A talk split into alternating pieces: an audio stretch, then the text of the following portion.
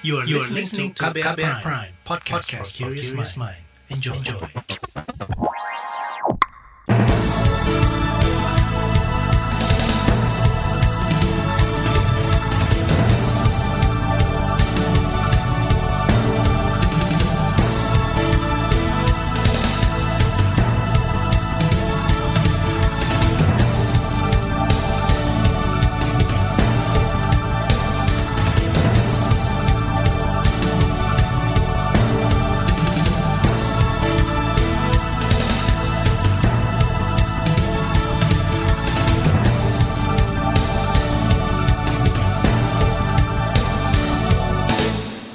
Selamat pagi saudara, senang sekali kami bisa menjumpai Anda kembali melalui program Buletin Pagi edisi Senin 17 Oktober 2022.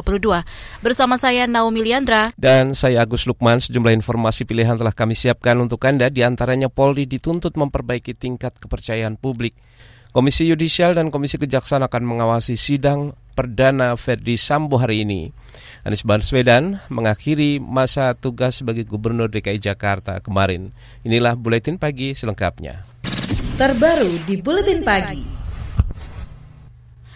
Presiden Joko Widodo mengingatkan institusi kepolisian dan seluruh pejabat Polri agar terus meningkatkan pelayanan kepada masyarakat.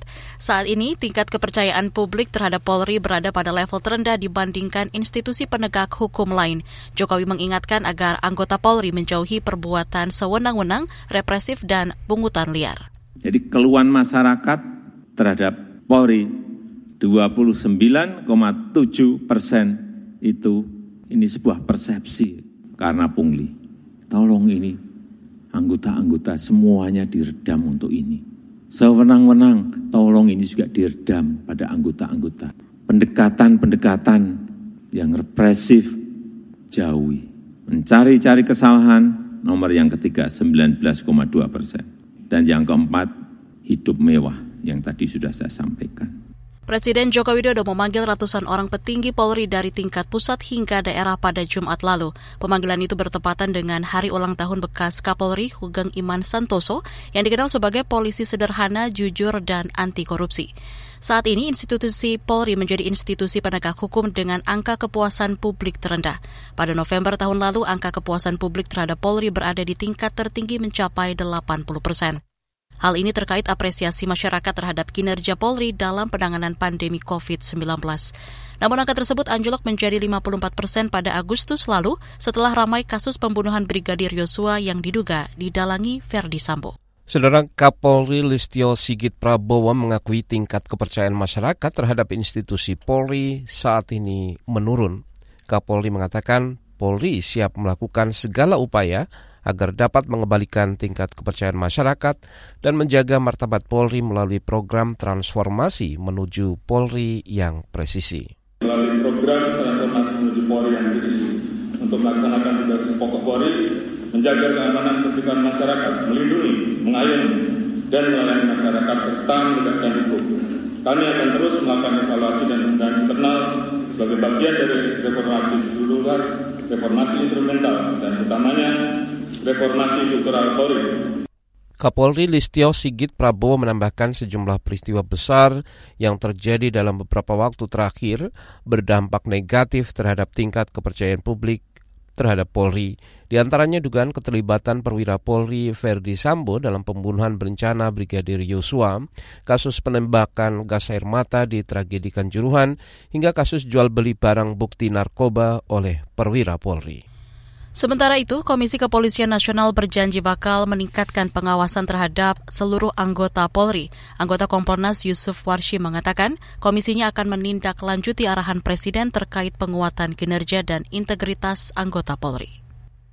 Komponas kan fungsinya sebagai pengawas fungsional uh, kinerja dan integritas anggota Polri ya. Jadi tentu apa yang menjadi apa namanya arahan Presiden kepada pejabat Polri dari Pati, Mabes, Kapolda dan seluruh Kapolres Indonesia itu tentu akan menjadi arahan Kompolnas juga di dalam uh, mengawasi kinerja dan integritas anggota Polri. Jadi Anggota Kompolnas Yusuf Forshi menambahkan arahan Presiden kepada seluruh perwira tinggi Polri akan menjadi pedoman lembaganya dalam mengawasi kinerja anggota kepolisian. Kompolnas juga akan menindaklanjuti laporan dan aduan masyarakat soal kinerja anggota kepolisian, baik itu dugaan pelanggaran etik maupun pidana anggota. Lembaga Kajian Strategis Kepolisian Indonesia Lemkapi meminta Kapolri terus melakukan bersih-bersih internal setelah ada sejumlah kasus yang mencoreng nama baik kepolisian. Direktur Eksekutif Lemkapi, Edi Hasibuan mengatakan Polri harus cepat mengembalikan kepercayaan publik. Jika memang ada keraguan masyarakat tentunya tugas Polri sekarang harus memberapa yang melakukan penegakan hukum di mana-mana ya. Oh, tentu saja harus bisa ya. Tidak ada alasan buat Polri untuk melindungi oknum yang besar ya. Saya kira tidak akan pernah akan diberikan tempat kepada mereka oknum-oknum termasuk juga yang menu apa? Yang menurunkan citra Polri, yang merusak citra Polri ya. Karena bagaimanapun juga polisi adalah merupakan penegak hukum. Direktur Eksekutif Lemkapi Edi Hasibuan menambahkan kepercayaan publik juga menjadi taruhan dalam persidangan perdana kasus pembunuhan Brigadir Yosua dengan tersangka Ferdi Sambo dan kawan-kawan. Persidangan akan digelar hari ini di Pengadilan Negeri Jakarta Selatan. Selain itu, kepercayaan publik juga harus menjadi acuan Polri yang hari ini juga akan memeriksa Jenderal Bintang 2 Teddy Minahasa terkait dugaan jual beli barang bukti narkoba. Saudara, Komisi Yudisial dan Komisi Kejaksaan siap awasi sidang Verdi Sambo. Informasinya akan hadir sesaat lagi, tetaplah di Buletin Pagi KBR. You're listening to KBR Pride, podcast for curious mind. Enjoy!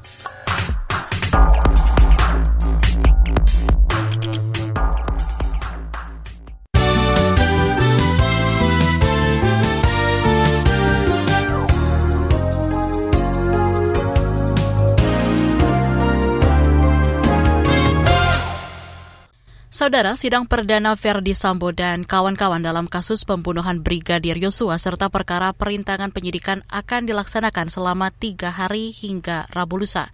Jadwal sidang di Pengadilan Negeri Jakarta Selatan hari ini untuk terdakwa Verdi Sambo, Putri Chandrawati, Riki Rizal atau Bribka RR, dan Kuat Ma'ruf.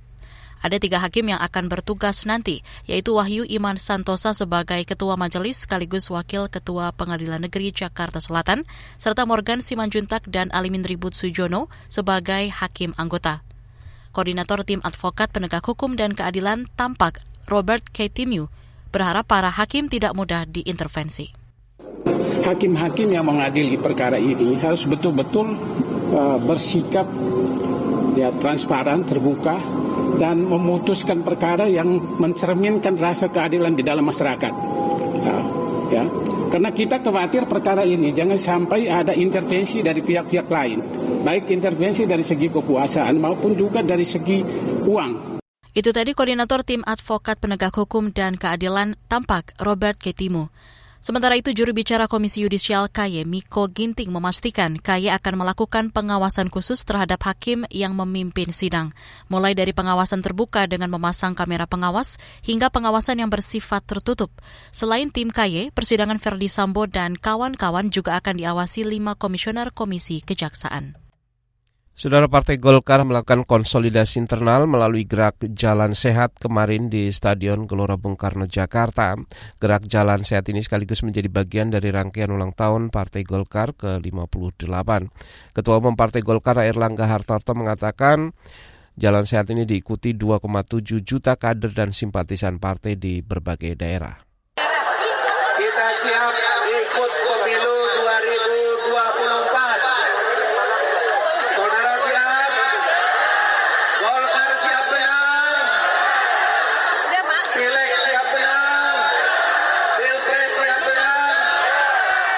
Ketua Umum Partai Golkar Airlangga Hartarto menambahkan gerak jalan sehat ini merupakan persiapan dan pemanasan partai di 500-an kabupaten kota.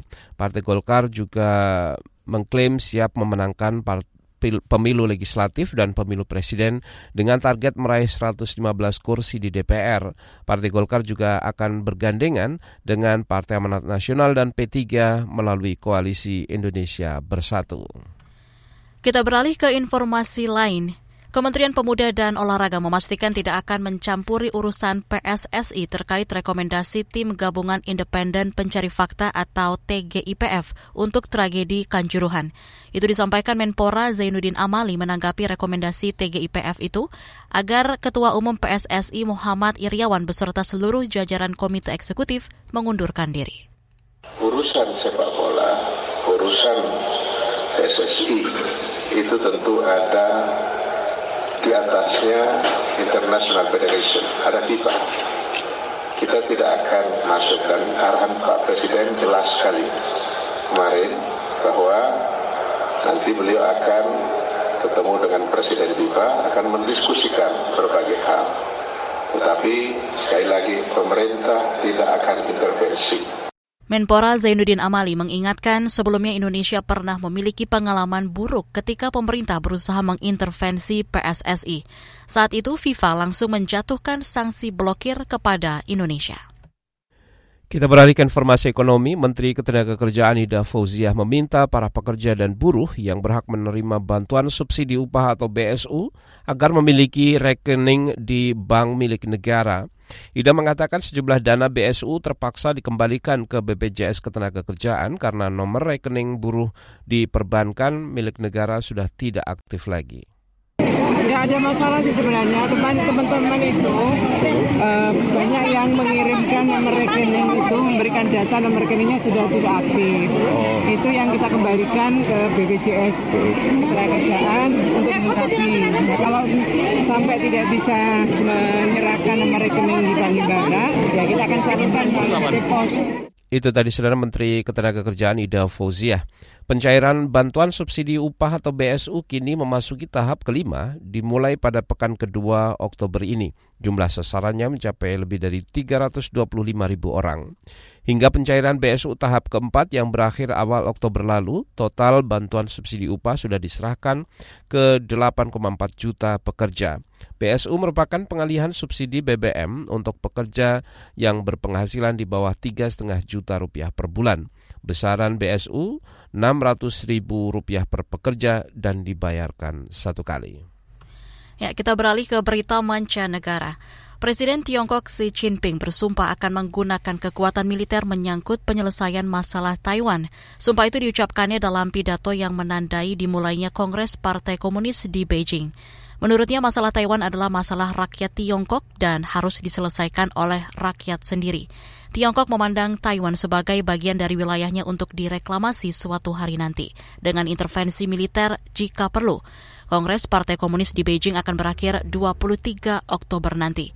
Kongres diyakini bakal mengukuhkan masa jabatan ketiga Presiden Xi Jinping. Ini sekaligus membuatnya menjadi sekjen Partai Komunis Cina, sekaligus pemimpin paling kuat sejak era Presiden Tiongkok Mao Zedong. Kita ke informasi olahraga, saudara pebulu tangkis ganda campuran Indonesia Dejan Ferdinansyah dan Gloria Wijaya menjuarai turnamen bulu tangkis Indonesia International Challenge 2022. Dejan dan Gloria menaklukkan ganda campuran Tiongkok, Zhang Zhenbang dan Wei Yansing. Kemenangan juga diraih ganda putri Indonesia Lani Mayasari dan Ripka Sugiarto. Mereka menang atas wakil Jepang peringkat keempat dunia Sayaka Hobara dan Hinata Suzuki. Sementara juara lain yaitu debut ganda putra Indonesia Rahmat Hidayat dan Pramudya Kusumawardana yang menang atas wakil Jepang Hiroki Okamura dan Masayuki Onodera. Namun Indonesia gagal mengirim wakil di final untuk tunggal putra dan putri yang disapu bersih oleh Tiongkok. Turnamen Indonesia International Challenge 2022 digelar di Malang, Jawa Timur, diikuti 230-an atlet dari 13 negara. Turnamen ini berhadiah total 15.000 dolar Amerika atau setara 230 juta rupiah.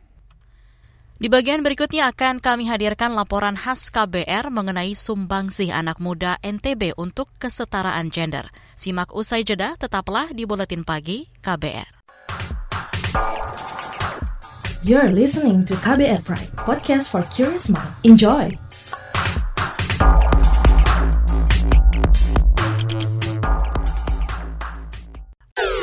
Commercial break transfer ke sini udah, bayar ini juga udah. Ke gue udah. Hih, Allah, pertumbuhan ekonomi tuh lagi melambat, persis kayak tabungan gue. Betul banget. harus matang ngelola keuangan. Pengennya tuh investasi sesuatu gitu ya. Apa gitu yang cocok dan menguntungkan? Hmm, coba dengerin uang bicara deh. Gue belakangan lagi dengerin podcast itu di KBR Prime. Reksadana yang tadinya 500 juta udah turun dari 250 juta sekarang 10 ribu. Sama kita ngopi mahalan mana? Ketika itu ada keputusan yang kayak begitu investor harus tahu gitu oh ada keputusan ini berarti implikasinya apa? Orang mungkin perluas literasi kamu lewat podcast Uang Bicara Uang Bicara menavigasi kamu dengan menghadirkan bahasan-bahasan seru dan populer mulai dari investasi sampai kebijakan dipersembahkan oleh KBR Prime dan bisa didengarkan di KBR Prime, Spotify, dan platform mendengarkan podcast lainnya. KBR Prime, podcast for curious mind.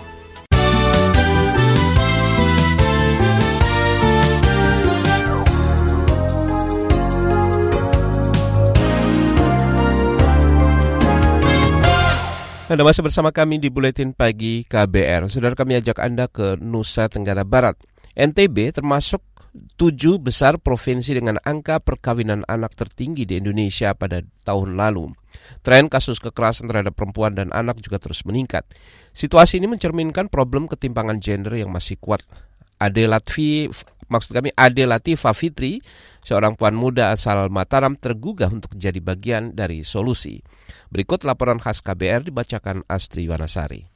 Orang-orang yang punya akses pendidikan di perguruan tinggi masih banyak yang merasa bahwa gak cocok dipimpin sama perempuan. Itu tadi Ade Latifah Fitri, pendiri komunitas Senyum Puan yang berbasis di Mataram, Nusa Tenggara Barat. Perempuan yang akrab disapa Adel ini bercerita tentang diskriminasi yang dialaminya di bangku kuliah. Kala itu, Adel terpilih menjadi Ketua Himpunan Mahasiswa Pendidikan Bahasa Inggris di kampusnya, Universitas Mataram. Namun sebagian rekannya, terutama laki-laki, menolak. Uh, mereka bilang kayak gini, karena perempuan itu lebih emosional daripada laki-laki, jadi program kerja ataupun kebijakan dan keputusan yang aku buat itu sangat berpotensi ya hanya berdasarkan emosiku aja gitu. Dan itu bakalan bisa bikin organisasi chaos dan lain sebagainya. Dan padahal Adel tercatat sebagai perempuan pertama yang memimpin lembaga itu. Ya, bahkan ketika aku sudah lengser pun, itu keras sekali gaungan dari beberapa pihak yang tidak akan pernah membiarkan presiden organisasi selanjutnya itu perempuan. Ibaratnya perempuan kelahiran 29 November 1997 ini lantas sadar dengan realita ketimpangan gender di sekitarnya. Kegelisahan berubah menjadi motivasi untuk ikut berkontribusi mengurai masalah. Ada satu momen kekerasan terjadi di kampusku, kekerasan seksual oleh dosen terhadap mahasiswa dan itu memang besar sekali beritanya saat itu. Jadi di situ aku kayak, oh my god, aku nggak bisa berbuat apa-apa gitu kan. Di situ sih puncak yang akhirnya oke okay, kita bikin gitu. Ada memantapkan hati membentuk komunitas yang diberi nama Senyum Puan pada Juli 2020. Pengurusnya kini mencapai 18 orang. Menamakan senyumpuan dengan harapan ia bisa membawa nasib perempuan menjadi lebih baik supaya perempuan-perempuan bisa tersenyum lah. Senyum Puan ingin mengedukasi anak-anak muda agar melek kesetaraan gender. Media sosial seperti Instagram dimanfaatkan sebagai sarananya. Selama pandemi, Senyum Puan aktif memfasilitasi diskusi, pelatihan, hingga konsultasi psikologi secara daring. Pesertanya bisa mencapai ratusan orang dari berbagai wilayah di NTB. Ada namanya kelas puan. Kelas puan itu ngebahas apa pun soal perempuan dan ada kamis kasih itu untuk sharing-sharing cerita, untuk ngelatih empati sama critical thinking. Dan memang kita udah buka sih dari awal hotline ruang aman untuk siapa pun yang butuh konseling ataupun bantuan itu. Sejak pandemi cukup terkendali, Senyum Puan mulai turun ke lapangan. Dibantu 20 relawan, mereka melakukan pendampingan di tiga daerah, yakni Dasan Cermen, Pagutan Timur, dan Lingsar. Adel mendapati perkawinan anak masih jadi problem besar di NTB. Ia sendiri pernah berupaya mencegah satu kasus kawin anak di Pagutan Timur, tetapi gagal. Perih sekali rasanya ngeliat itu dan, dan saya ikut proses mereka untuk berunding, berdiskusi, dan lain sebagainya dan itu baru satu, tapi kan masih ada kasus-kasus lainnya. Gitu. Senyum Puan kini memilih fokus pada pemberdayaan korban kawin anak, terutama soal kemandirian ekonomi. Jadi orang-orang yang memang sudah terlanjur menikah, padahal uh, kondisi ekonomi juga belum stabil dan sebagainya. Jadi kita kayak bantu lewat pelatihan untuk berdaya secara ekonomi jadi mereka bisa berusaha. Rupanya sepak terjang Adel tak cuma mengundang apresiasi, tetapi juga caci maki. Ia beberapa kali mendapat protes soal aktivitas senyum puan. Tapi tiba-tiba dia datang yang kayak menceramahi itu tidak sesuai dengan aku sebagai seorang muslim dan lain sebagainya. Dan sampai akhirnya aku dibilang kayak kamu tuh mendingan pilih deh. Kamu tuh mau jadi Islam beneran atau mau jadi libertarian? Itu kayak aku wah ini logikanya ke mana-mana terus banyak juga yang kayak kalau emang kamu mau bikin senyum puan tuh sana bikin di tempat yang emang banyak terjadi kekerasan. Kalau di sini kan nggak ada katanya. Reaksi negatif itu tak membuat langkah Adel surut. Justru ngerasa kayak oh berarti berguna nih gerakanku gitu. Masih relevan gerakanku di uh, provinsiku gitu. Karena ya di provinsiku masih isinya orang-orang seperti ini. Senyum Puan makin giat berkolaborasi dengan berbagai lembaga, baik sipil maupun pemerintah. Mereka berinisiatif mendirikan pusat data kekerasan seksual di kampus.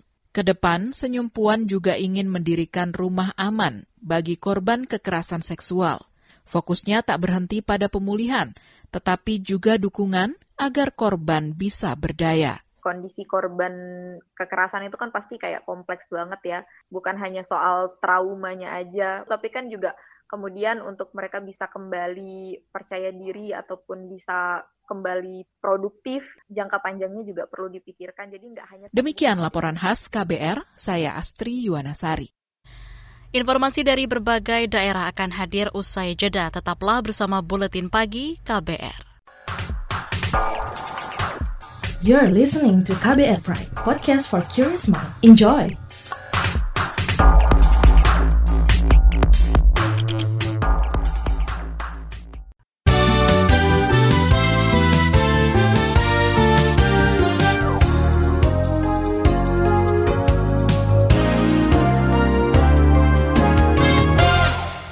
Saudara, masa jabatan Gubernur DKI Jakarta Anies Baswedan berakhir pada Minggu 16 Oktober kemarin. Di hari, di hari terakhirnya Anies menyampaikan ucapan terima kasih kepada DKI Jakarta.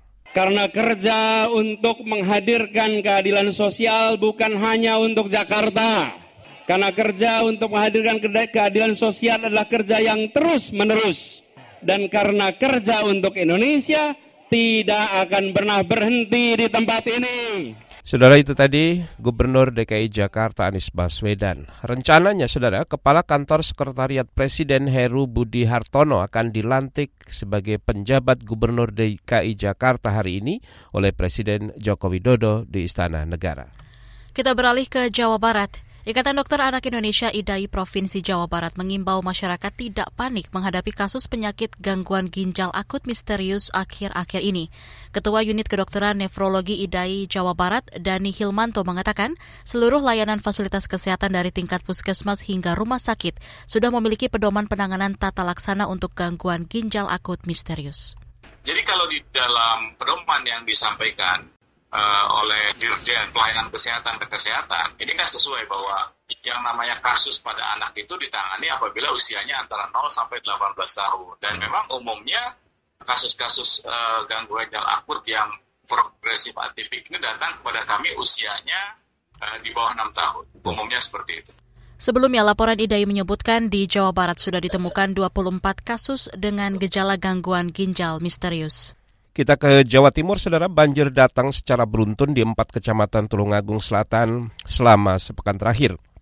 Banjir tidak hanya akibat cuaca ekstrim, tapi juga karena rusaknya kawasan hutan. Aktivis lingkungan dari Pusat Pendidikan Pelatihan Lingkungan Hidup Mangku Bumi, Munif Rodaim mengatakan, dari total area hutan seluas 39 ribu hektar, saat ini 20 ribu hektar di antaranya, antaranya rusak akar masalahnya adalah uh, perubahan bentang alam selain itu dipicu curah hujan yang tinggi hutan yang fungsinya sebagai penyerap air permukaan ke dalam tanah sudah tidak efektif karena hutannya mengalami deforestasi. Aktivis lingkungan dari Pusat Pendidikan Lingkungan Hidup PPLH Mangkubumi Munif Rodaim mengatakan kondisi hutan paling kritis berada di wilayah Tulung Agung Selatan.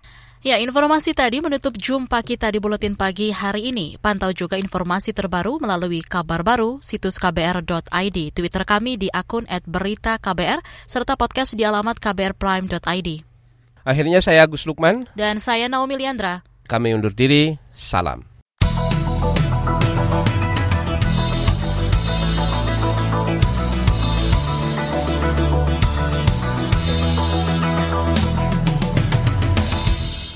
KBR Prime, cara asik mendengar berita. KBR Prime, podcast for curious mind.